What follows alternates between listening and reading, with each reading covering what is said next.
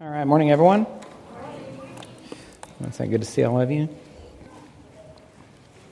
Why don't you go ahead and open your Bibles to Luke chapter 13? Finish this chapter this morning.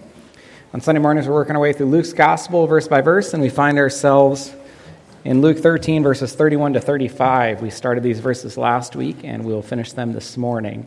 Go ahead and stand with me for the reading of God's word, please. Luke 13, verses 31 to 35. At that very hour, some Pharisees came and said to Jesus, Get away from here, for Herod wants to kill you. And he said to them, Go and tell that fox, Behold, I cast out demons and perform cures today and tomorrow, and the third day I finish my course. Nevertheless, I must go on my way today and tomorrow and the day following, for it cannot be that a prophet should perish away from Jerusalem. Verse 34 O Jerusalem, Jerusalem, the city that kills the prophets and stones those who are sent to it, how often would I have gathered your children together as a hen gathers her brood under her wings, and you were not willing? Behold, your house is forsaken, and I tell you, you will not see me until you say, Blessed is he who comes in the name of the Lord. You may be seated. Father, thank you for these verses and the wonderful window that we're given into Christ's heart. I think it reveals such a compassion for his people. And people that, as we talked about last week, had been uh, horrendously wicked toward you. They had slaughtered your prophets throughout the Old Testament, slaughtered the apostles in the New Testament, and then obviously called out for the crucifixion of your son at the end of the Gospels. And so we see um, how they deserved such a harsh or severe response, such a strong rebuke from Christ. Yet he reached out to them so compassionately and so, Lord, I pray that we could be given uh, this insight into Christ's heart to see his compassion for sinners, but at the same time, see, what, uh, see the need for us to uh, submit our lives to Christ, to surrender to him, repent of our sins, and put our, our faith in him. Uh, and I think that's shown here in these verses. I pray, Lord, that I would be able to do justice to the uh, verses, not just here in Luke 13, but the others that you've laid on my heart. And this would be a time that you meet with your people as much as I've studied this week, Lord, that really they would hear from you and you'd, in a sense, move me out of the way. And so thank you for each person you gathered here, Lord. You knew who would be here, and that blessed me in my studying. You knew what they needed to hear and the work that needs to be done in their lives, Lord. Let this be a time of worship for all of us, one that pleases you. And we pray this in Jesus' name. Amen. Amen. Amen. Now, because we read Scripture instead of being able to listen to it, we're forced to guess how things are said, or to be more specific regarding this morning's verses, because we're forced to read Jesus' words versus hearing the way that he said them to the Jews, we're forced to guess how he said them. Now, in verse 34, which is as far as we got last week, when Jesus says, Oh, Jerusalem, Jerusalem, considering um, what I just prayed or what we talked about last week, that the Jews murdered the prophets throughout the Old Testament, which Jesus mentioned here, that Jesus knew they were going to murder the apostles throughout uh, church, early church history, and then, um, you know, most severely, they were going to call out for his crucifixion. How would you expect Jesus to speak to the Jews here? Yeah, to expect him to be angry or, har- or harsh with them, speak to them harshly, severely to understand how Jesus said these words, because there's actually something pretty significant here that we do not see very many times uh, elsewhere in the Gospels. Jesus repeated a name. There are only a few instances of that taking place. He repeated the title Jerusalem, it's, and it's significant each time a name is repeated. So instead of jumping into these verses, we're going to look at the other times that Jesus said names twice so that we could understand the significance behind that and develop an appreciation because each time Jesus said a name twice, he seemed to use the same tone. There are many similarities in each of those examples. And it's going to give us a good idea how he said these words to the Jews because he used the same tone each time repeating names. And there's one other thing I want to mention about these examples of names being repeated before we look at them. It always, it always seemed to involve people who were in vulnerable positions of failure, but who in the future were going to recover. So let me say that one more time. Whenever Jesus spoke to people and repeated their name, they were in a position of failure. They were being gently rebuked, but they were going to recover in the future. And this brings us to lesson one Jesus repeated people's names when they failed but would recover. Jesus repeated people's names when they failed but would recover. And with that, go and turn a little to the left to Luke 10, a few chapters to the left to Luke 10. I'm going to go through many of these passages quickly. I believe we're familiar with them. Here's the first instance of Jesus using someone's name twice. Luke 10 will start at verse 38. It says, As they went on their way, Jesus entered a village, and a woman named Martha welcomed him into her house. And she had a sister called Mary who sat at the Lord's feet, and Mary was listening to Jesus' teaching.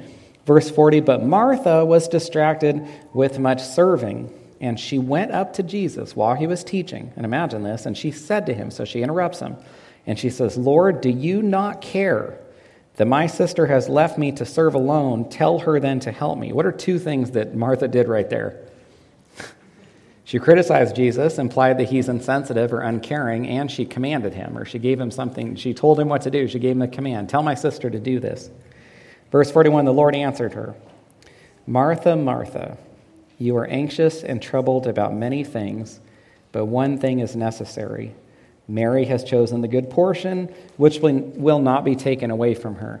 Now, let me just ask you how do you think Jesus spoke to Martha when he repeated her name here? I think gently. I think kindly. I don't think he said this angrily to her. Even though what? She interrupted him. She criticized him, said that he didn't care that Mary was mistreating her, and ordered him to do something. Tell my sister to help me. I still think he spoke gently to her. I think he, I believe he felt sorry for her, seeing her serving with such a, a bad attitude. Now, as far as Martha recovering, she did turn to the right to John 12. We'll be doing a little more flipping around this morning than normal. The next book after Luke, John chapter 12. This is about one year later. So we get to see if Martha recovered from Jesus' rebuke.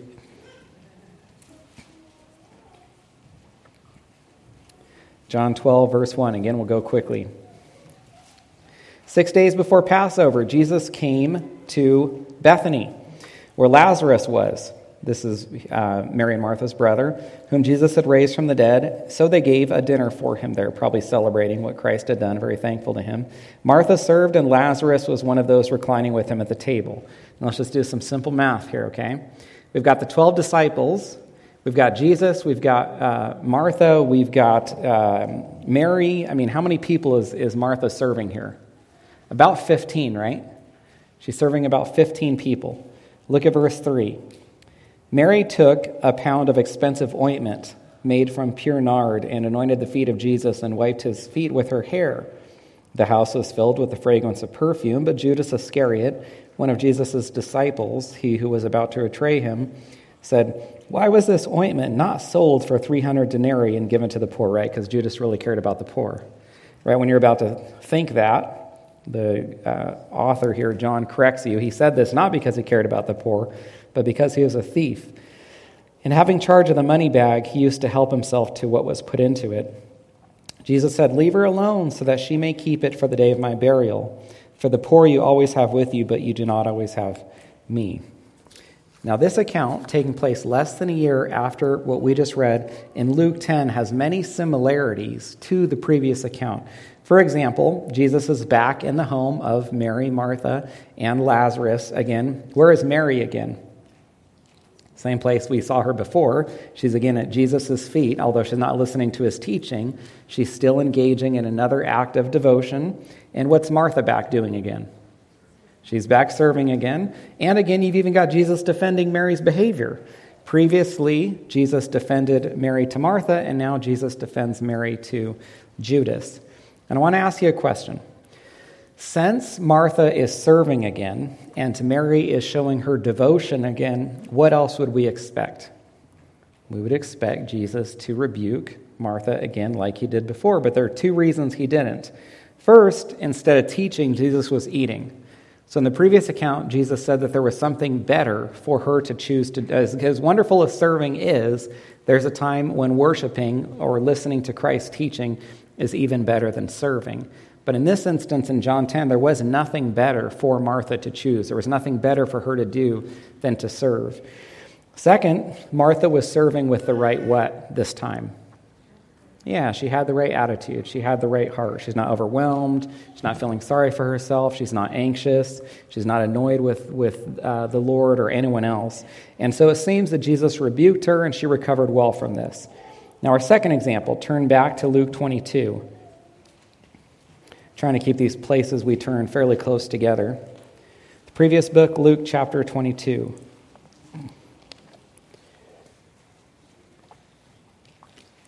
And here's the context. And if you can appreciate the context for this, it truly magnifies what actually took place. In Luke 22, verses 1 through 23, Jesus says that he's going to be betrayed. Now, we're most familiar with which individual denying that he will betray Jesus? Peter. He denies that he'll betray Jesus. He denies that he's going to deny Jesus.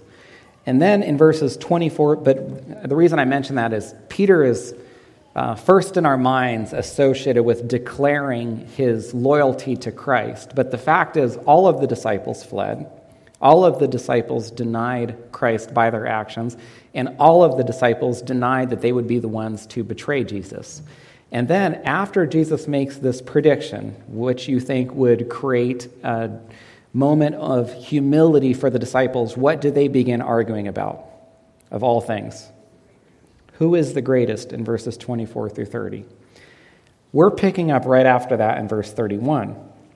Peter had boldly declared he'd never betray Christ, and Jesus responds in verse 31, and he says, Simon, Simon, behold, Satan demanded to have you, that he might sift you like wheat. But I have prayed for you that your faith may not fail and when you have turned again, strengthen your brothers. Now, if you pause here, being called Simon could surprise you. You could say, "Well, I thought we were talking about Peter. If Simon's name has been changed, why did Peter? Why did Jesus refer to him this way?"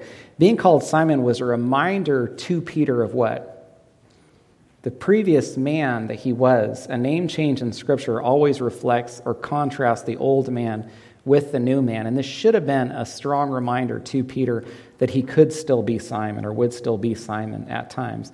And so Peter point, Jesus points that out to him. He tells Peter that he's going to deny him three times. And how do you think that Jesus said this to Peter when he repeated his name? I think he said it kindly. I think he rebuked him, but I think he did so gently. Uh, although he could he obviously could have felt as betrayed by Peter as he did by Judas, I don't think that Jesus was any harsher with Peter than he was with Judas when Judas betrayed him with a kiss. And then Jesus even goes on so far as to say, when you recover from this, implying that he will, you need to go on and you need to use what you've experienced to strengthen other brothers. It kind of reminds me of Psalm 51, where David recovers from his sin and then he prays that he can go on to strengthen others or help. I mean, none of us want to sin. None of us want to uh, fail, uh, especially not in any sort of miserable way like David or Peter did. But one of the blessings that can be produced from that is the credibility or opportunity to minister to people in ways that we wouldn't be able to had we not engaged in that sin. This isn't any sort of defensive sinning. But it is pointing out that if God grants us repentance and recovery from that, one of the best ways that that can be used for good is to use that sin to minister to others and strengthen them, which is what Jesus said Peter should do here. And I'll just ask this we're not going to flip to any verses in Acts, but did Peter recover well from this rebuke and then failure that follows? Absolutely. I mean, he's contrasted with Judas, who failed and stayed down. Peter picked himself up, he recovers, and he goes on to be the leader of the apostles in the early church. The third example, turn to Acts chapter 9. Acts chapter 9. This is fall, fall. This is Saul's famous conversion on the road to Damascus. Again, we'll go through these verses pretty quickly. Verse 1 But Saul, still breathing threats and murder against the disciples of the Lord. He went to the high priest and he asked him for letters to the synagogues at Damascus so that if he found any belonging to the way, which was the early title for Christianity, men or women, he might bring them bound to Jerusalem. Now, as he went on his way, so he's heading to Damascus so that he can arrest, uh, persecute, even murder Christians, He suddenly this light from heaven shines around him. Verse 4 He falls to the ground. He hears a voice saying to him, Saul, Saul, why are you persecuting me? And he said, Who are you, Lord? And he said, I am Judas, or I am Jesus, whom you are persecuting. So even now, you say, well, why did, why did Jesus say that um, Saul or Paul was persecuting him when he was simply persecuting Christians? Because to persecute Christians is to persecute the body of Christ or to persecute him, persecute Christ himself. And so Jesus lets Saul know that he's doing this. And when, Je- and when Jesus calls out from heaven to Saul here, repeats his name, how do you think he did so? I think he did so gently. Uh, despite the fact that Saul had been persecuting him, which Jesus told him twice, I don't think he spoke harshly to him. And did Saul recover from this after this rebuke? He recovered incredibly well. He's the most prominent man in the New Testament. He's the author of more books than anyone else. He's the most prom- even if Peter was the leader of the apostles, Saul or Paul was the most prominent apostle. Now, with this familiarity with Jesus repeating people's names, turn back to Luke 13. Turn back to Luke 13 34 for this fourth instance of Jesus repeating names.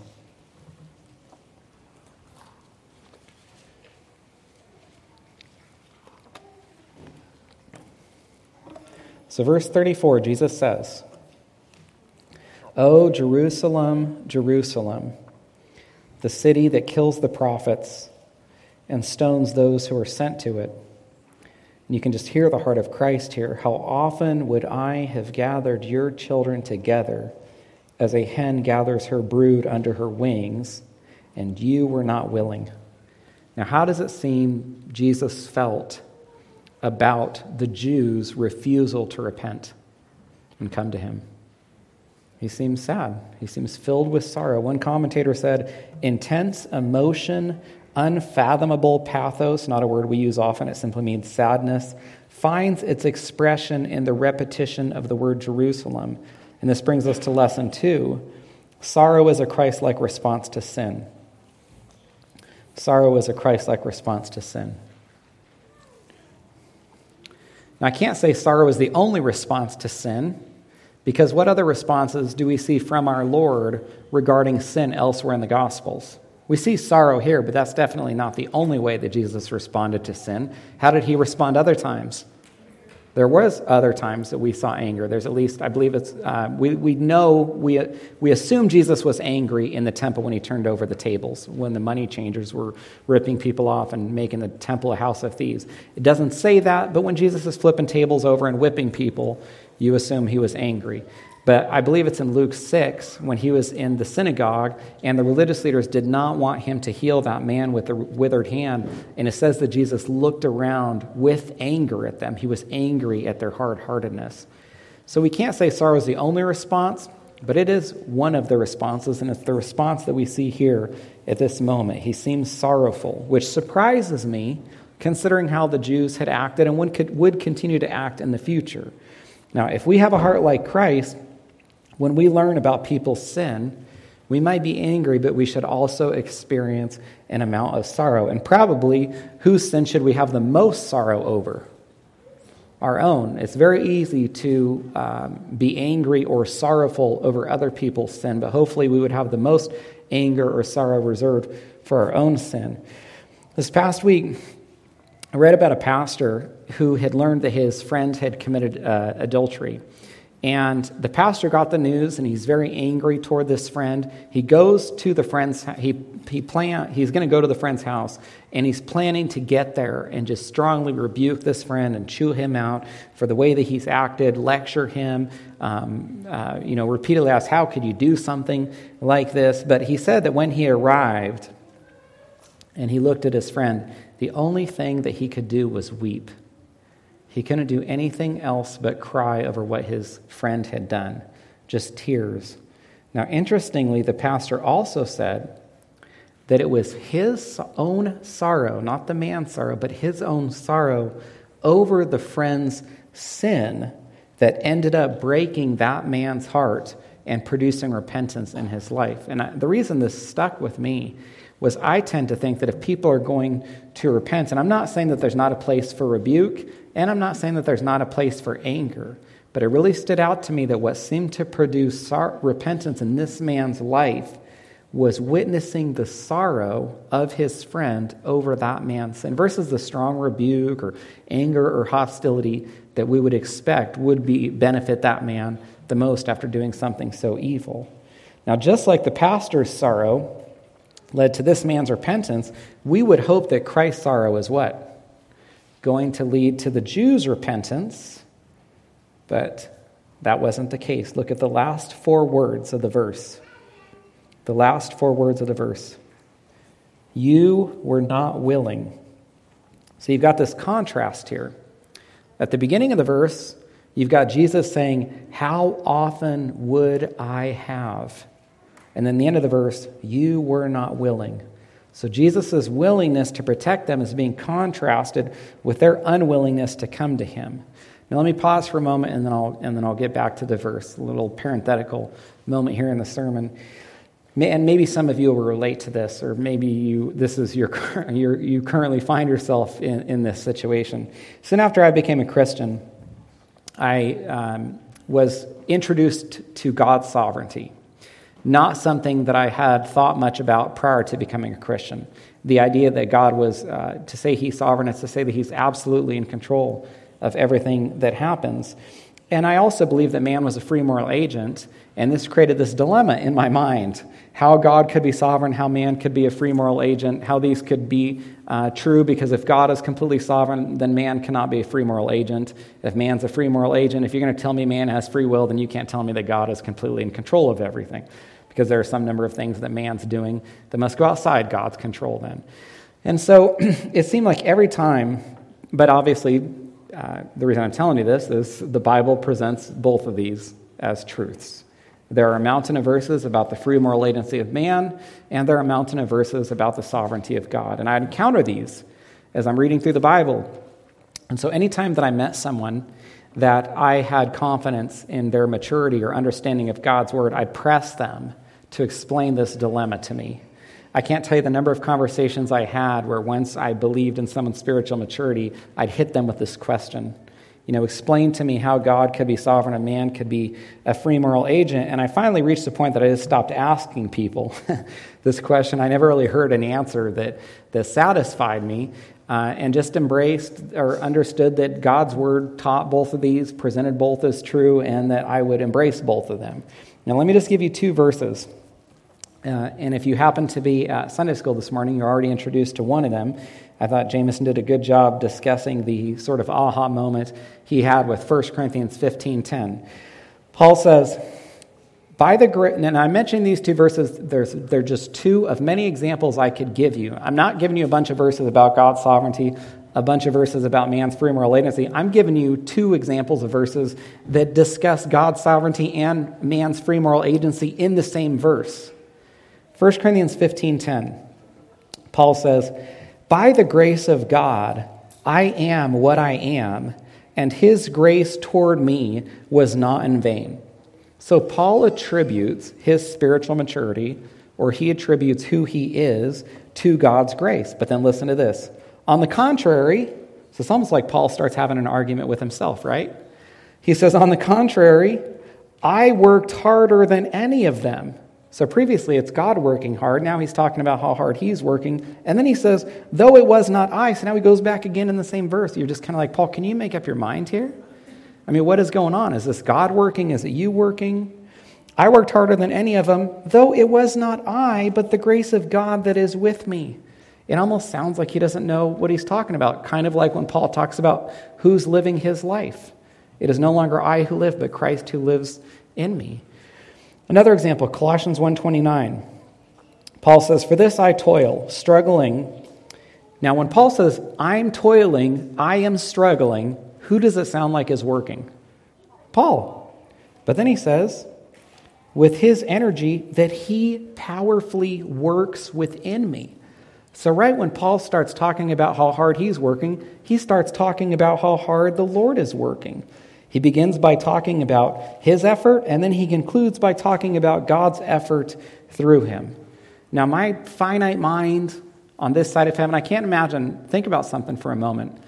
On the sixth day, which was when all the animals were created and Adam was created, and he was able to name all of them, what must his mind have been like at that time, unaffected by sin, to be able to do all that Adam had done on that day?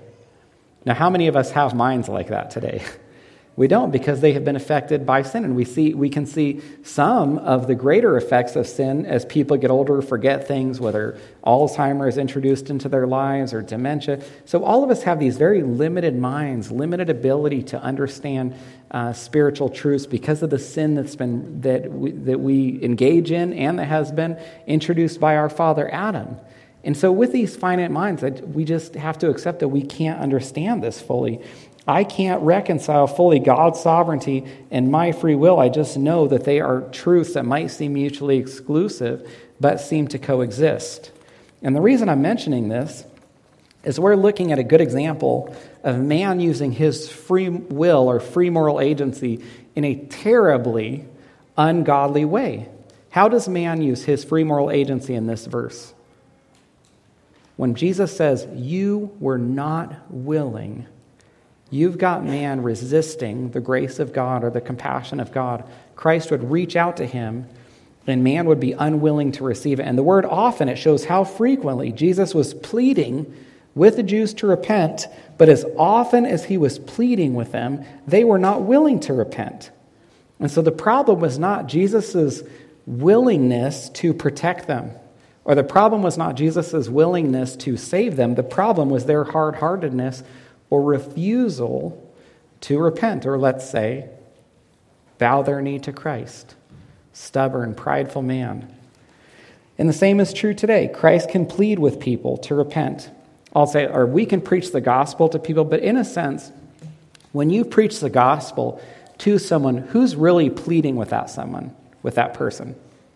Christ is, or the Lord is. It isn't uh, and that's why we shouldn't take it personally when we present the gospel and it's rejected. You've never been rejected when you've presented the gospel. Nobody has rejected you. That you're not their savior or you're not their potential savior. They are rejecting Christ because he's the one who would save them. And so we have people today, Christ pleads with them through the gospel, they will not repent. How many times have we been convicted of sin? God has revealed an area of weakness or sin in our lives, we have been convicted, we will not repent. Now, hopefully, if this has been the case for us, we can be challenged by what happened to the Jews because it's very so. So you listen to this and you say, wow, they weren't willing to repent. Was that really very serious? Be challenged by this sobering example from them of what happened because of their unwillingness. Look at verse 35. Behold, which would be as a result of their unwillingness, your house is forsaken. Chloe, you guys need to be quiet, please. Noah, be quiet, please. It says, Your house is forsaken. What's that referring to? What's that referring to when he says, Your house is forsaken? This is looking forward to 70 AD when the Romans came and they dis- destroyed Jerusalem. In fact, think of when it says house, think of house, temple, and think of household, household of the Jews. It has a double meaning. It refers to the house or household of the Jews who were going to be slaughtered, but it also refers to the temple itself or the house of God that was going to be destroyed. And then after that, 19 centuries of the Jews being scattered. So I would definitely say that they felt what by God? I mean, look in the verse. Look at the beginning of verse 35. How do you, when Jesus says this to them, how much did they feel this way by God? Forsaken. It's so fitting. It's exactly what they were going to experience as a result of their unwillingness. So there's an interesting irony here if you follow the flow of this text. I can't say this is exactly why Jesus chose the animals that he did, but he identifies himself as a mother hen, which probably flows from Jesus calling Herod a what? Fox. Chicks need to be protected from foxes. We even talk about a fox that's in the hen house. A hen gathers its chicks under its wings when they're in danger. And the Jews warned Jesus that he needed to flee from Herod. If you think back to last week's sermon, or when we read the verses, the Jews come to Jesus, the religious leaders, and they're telling Jesus that who is in danger? He is. Who's really in danger? The Jews are the ones who are in danger. If they don't repent, the Romans are going to come within a few decades and they're going to destroy their city and slaughter many of them. They needed to move under the protection of Christ's wings, but they would not, so their house would end up being forsaken. Look at the rest of verse 35. He says, I tell you, you will not see me until you say, Blessed is he who comes in the name of the Lord. Jesus says, I tell you, you will not see me until you say, Blessed is he who comes in the name of the Lord. So even though the Jews rejected Jesus, and this is one of the reasons we lifted those examples at the beginning of the sermon, based on what Jesus says here, they are rebuked, but what's going to happen with the Jews in the future? They're going to recover well. There will be a recovery with them, just like there was a recovery with Martha, just like there was a recovery with Peter, just like there was a recovery with Saul. And this is a good example of something we should understand reading the Bible. If you've never heard this before, please keep this in mind when you're in the New Testament. When a New Testament author quotes the Old Testament, here's what we tend to think wrongly that the New Testament author quoted that Old Testament verse because that verse just happened to use the wording that this New Testament author wanted. And we, it's almost like we assume that the context of that Old Testament verse is irrelevant, and the New Testament author didn't even have the context of that verse in mind when he quoted that Old Testament verse in the New Testament. If that was the case, then you would have New Testament authors who are the worst violators of one of the primary rules of Bible interpretation, which is what? Or three, what are the first three rules? Context, context, context, right? And so we're almost thinking that New Testament authors, in quoting Old Testament verses and ignoring the context, would be doing exactly what we know every good Bible teacher should not do. The truth is that New Testament authors quote Old Testament verses because of their context. And when you see that Old Testament verse quoted in the New Testament, it's basically the tip of the iceberg. That's what you're getting. Everything below the surface is all of the context that actually further serves to push the point that that author is making. And I mention that because what you're seeing here in verse 35 is a premier example of that. This is a quote of Psalm 118 26. If you can, try to have two places in your Bible open. Keep Luke 13 open and turn to Psalm 118. Have Psalm 118 and Luke 13 open, please.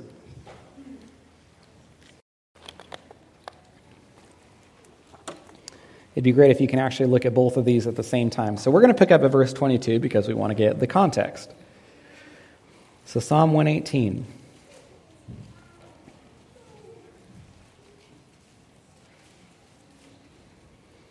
Verse 22 The stone that the builders rejected has become the cornerstone. We, do we recognize this verse? Yeah, we do. This is one of the most um, well known verses in the New Testament associated with the rejection of Christ because Christ is that chief cornerstone for the house of God or for the, the building of God's people. Verse 23 This is the Lord's doing. It is marvelous in our eyes. This is the day that the Lord has made. Let us rejoice and be glad in it. Save us, we pray, O Lord. O Lord, we pray. Give us success. Blessed is he who comes in the name of the Lord. This is what Jesus said that they're going to say. So this is the quote, or this is what Luke 13 35 quotes. Blessed is he who comes in the name of the Lord. We bless you from the house of the Lord. Now, pause here. Verse 22 is about the cornerstone being rejected. That's the context, which is what the Jews were doing when? In Jesus' day or during his first coming. So that's the context for this verse to be quoted by Christ that he is that chief cornerstone from verse 22 that's being rejected. But he says that they will say the words of verse 26 in the future. They will say, Blessed is he who came, comes in the name of the Lord. Now look in verse 25 when it says, Save us. What is that in Hebrew? You, do, you know this. What is this? What is save us in Hebrew? It's the word Hosanna, right? When did the Jews yell out, Hosanna or save us? At the triumphal entry. It's, so at the triumphal entry, the Jews, talking about quoting the Old Testament, they quoted Psalm 118, verses 25 and 26. You don't have to turn there, but just listen to this. This is the triumphal entry. John 12, 12. The next day, the large crowd that had come to the feast heard that Jesus was going to Jerusalem. They took branches of palm trees. They went out to meet him. You know, they lay these on the road and they cry out, Hosanna, or save us. They're quoting Psalm 118 Blessed is he who comes in the name of the Lord, even the King of Israel. Now, here's what's interesting. Back in Luke 13 35, and I'm, I'm sorry this seems a little technical this morning, but here's just, just to be clear with you every time I come to God's word, or any, any preacher comes to God's word, we don't have the liberty to jump over technical parts or things that we think might not be as enjoyable for our congregations. we have as much responsibility to exposit those verses as every other verse that might seem you know, more thrilling or interesting. But the thing is, for the person that's paying attention to this, it is truly fascinating and gives us a great window into the working of God's sovereignty in the lives of these Jews. Because in Luke 13 35, Jesus said that the Jews would say the words of Psalm 118 26, Blessed is he who comes in the name of the Lord. We know that the Jews did say those words at the triumphal entry, like we've been talking about. Now, here's the question When Jesus said, You're going to say these words to me, was the fulfillment at the triumphal entry? No, it definitely was not. Because Jesus knew at that moment that those Jews were not saying these words sincerely, which is why after the triumphal entry, sometimes some, this is only given such a small amount of attention and only Luke's gospel. What did Jesus actually do immediately after the triumphal entry or immediately after being worshiped by all these Jews? Anyone know? He wept. He wept. Luke 19:41 when he drew near and he saw the city, he wept over it, saying, "Would that you, even you, had known on this day the things that make for peace, but now they are hidden from your eyes." And why did he weep? Because he knew that the Jews are calling out, Blessed is the name of the Lord, save us, Hosanna. But within a few days, they're going to be calling out what? Crucify him, crucify him, crucify him. So he knew that their mouths, that they were being hypocrites, and their mouths were not uttering the words that were going to match what was taking place in their hearts. And this is the same heart. When Jesus, and, and one of the reasons I want to mention the triumphal and Jesus weeping over the city is the heart of Christ that you see there as he weeps over Jerusalem is the same heart of Christ that we see in Luke 13 when he describes himself as this mother hen that would love nothing more than to bring his chicks under his wings. Luke 19:43 it goes on and Jesus says right after weeping he explains why he wept. The days will come upon you, your enemies will set up a barricade around you, surround you, and hem you in on every side. They're going to tear you down to the ground and your children within you, and they will not leave one stone upon another in you because you did not know the time of your visitation. Again, Jesus is referring to 70 AD, and he says, Because you've rejected me, despite what you're saying with your mouths, because your hearts are far from me, Rome is going to, because of your unwillingness to come under my protection, Rome is going to come destroy Jerusalem within a few decades because they didn't know when their Messiah, they didn't know. That's what Jesus meant when he said, You didn't know the time of your visitation. You didn't really know when your Messiah came. Romans 11, 25. Now listen to this. So you're saying, well, wait a second, Pastor Scott. Didn't you say that the Jews were going to recover well? Weren't you saying that the Jews were going to be saved? All you're doing is talking about them rejecting Christ and suffering as a result of that. Listen to this Romans 11 25. Paul says, Lest you be wise in your own sight, I don't want you to be unaware of this mystery, brothers. A partial hardening has come upon Israel until the fullness of the Gentiles comes in, or until the last Gentile is saved. God has allowed the Jews to be blinded or remain unsaved so the gospel can come to the Gentiles. Romans 11 explains this in greater detail. But when that last Gentile is saved, the attention is put back on the Jews. And then listen to this. And in this way, all Israel will be saved. All the Jews will be saved, as it is written The deliverer will come from Zion, he'll banish ungodliness from Jacob, and this will be my covenant with them when I take away their sins. At Jesus' second coming, the Jewish people will welcome him as the Messiah. That is when they will say, Blessed is he who comes in the name of the Lord. Now, if you briefly look back to lesson one, Jesus repeated people's names when they failed but would recover. And the Jews will recover, but it will not be until far in the future at Christ's second coming. And it's going to be excruciating for them. Listen to the way Zechariah describes it. Zechariah 12:10. Jesus, speaking through the prophet Zechariah, says, I will pour out on the house of David and the inhabitants of Jerusalem a spirit of grace and pleas for mercy, so that when they look on me, on him whom they have pierced, they shall what? Mourn for him as one mourns for an only child, and weep bitterly over him as one weeps over a firstborn. So Jesus says that when he returns at Christ's second coming, the Jews will look up and see him, and they will recognize he's the Messiah that they pierced or crucified, and they will mourn and weep. And with such an agony, the sort of agony that someone would experience if they lost a child and that was the only child that they had. That's how they will mourn and weep. And so when Jesus returns, they will have this terrible revelation that they crucified their Messiah. Now, even though we've been talking about the Jews coming to the revelation that Jesus is the Messiah, let me make this real straightforward and simple. Who is going to come to the revelation that Jesus is the Messiah? We're talking about the Jews coming to that revelation, but who is going to come to the revelation that Jesus is the Messiah? Okay, I'll read a few verses and then ask you again. Isaiah 45, 23. To me, every knee shall bow, every tongue shall swear allegiance. Romans 14, 11. As I live, says the Lord, every knee shall bow to me, and every tongue shall confess to God. Philippians 2:10 At the name of Jesus every knee shall bow in heaven and on earth and under the earth. So let me ask again. We were talking about the Jews coming to the revelation that Jesus is the Messiah, but who will come to the revelation that Jesus is the Messiah? Everyone. Everyone who has ever lived. Every person throughout all of human history, there is nobody who will not know at some point that Jesus is the Messiah.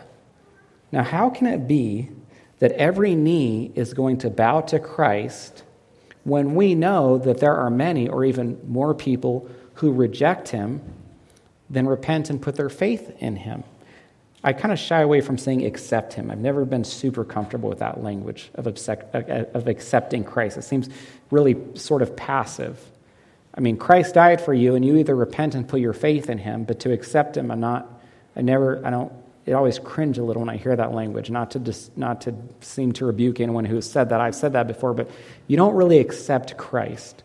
What happens is he died on a cross, and you either repent of your sins and you look to him to be saved and you cry out for mercy, or you don't. But for the people who don't do that, it still says that their knee will bow to him. And how is that? There are two possibilities, two ways the knee is bowed willingly and unwillingly. And this brings us to lesson three. We choose how we bow our knee to Christ. We choose how we bow our knee to Christ.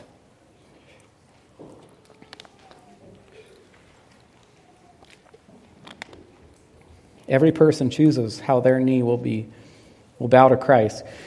Interesting that there are two other times that I could find in the Gospels when names are repeated, and the two other times in the Gospels that names are repeated, they actually serve to illustrate those two categories of people those who will bow the knee willingly and those who will bow the knee unwillingly. First, when Jesus was on the cross, Matthew 27 46. About the ninth hour, Jesus cried out with a loud voice, and he said, Eli, Eli, lama sabachthani. That is, and he repeats, My God, my God, why have you forsaken me? Jesus was willing to die on a cross and experience the wrath of his Father in our place. He was willing to be forsaken from his Father so that we could be reconciled to that same Father. Now, for those people who have repented and put their faith in Christ, when we see Christ, how will we bow our knee? Willingly, out of uh, incredible gratitude and thankfulness, uh, out of praise and out of worship, rejoicing over what he has done for us. Or to be clear, believers will rejoice at Christ's second coming because it means seeing our Lord, the Savior who died for us, who saved us from the punishment we deserve. Now, the other instance in the Gospels of a name repeated twice is in Matthew 7. Jesus said, On that day, many will say to me, Lord, Lord. Did we not prophesy in your name, and cast out demons in your name, and do many mighty works in your name? And then I'll declare to them, I never knew you. Depart from me, you workers of lawlessness.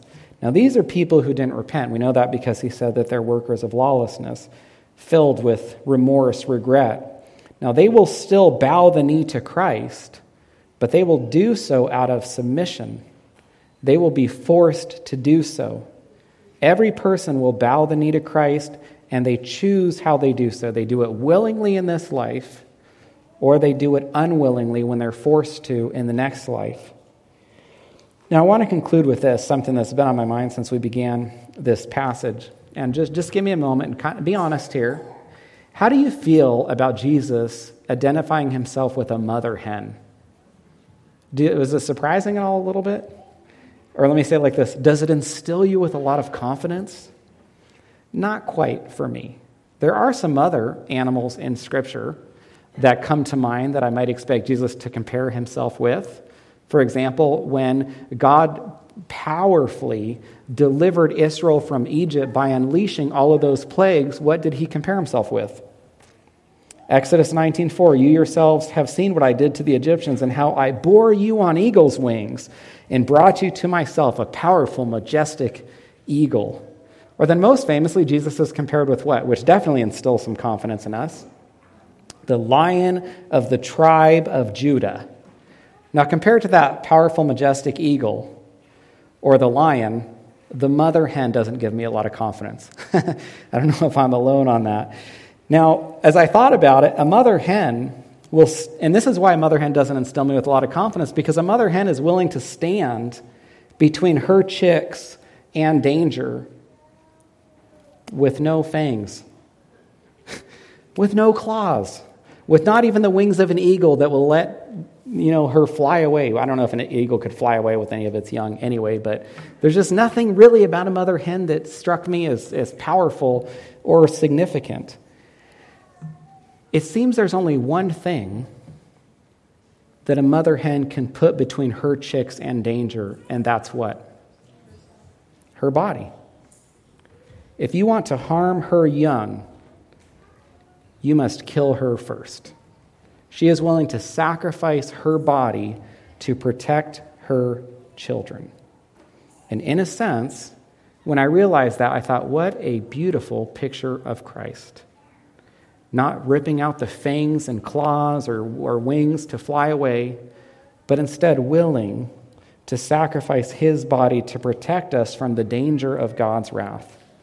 Jesus said, How often would I have gathered your children together as a hen gathers her brood under her wings? And I picture this hen just stretching out her wings to cover her chicks, right?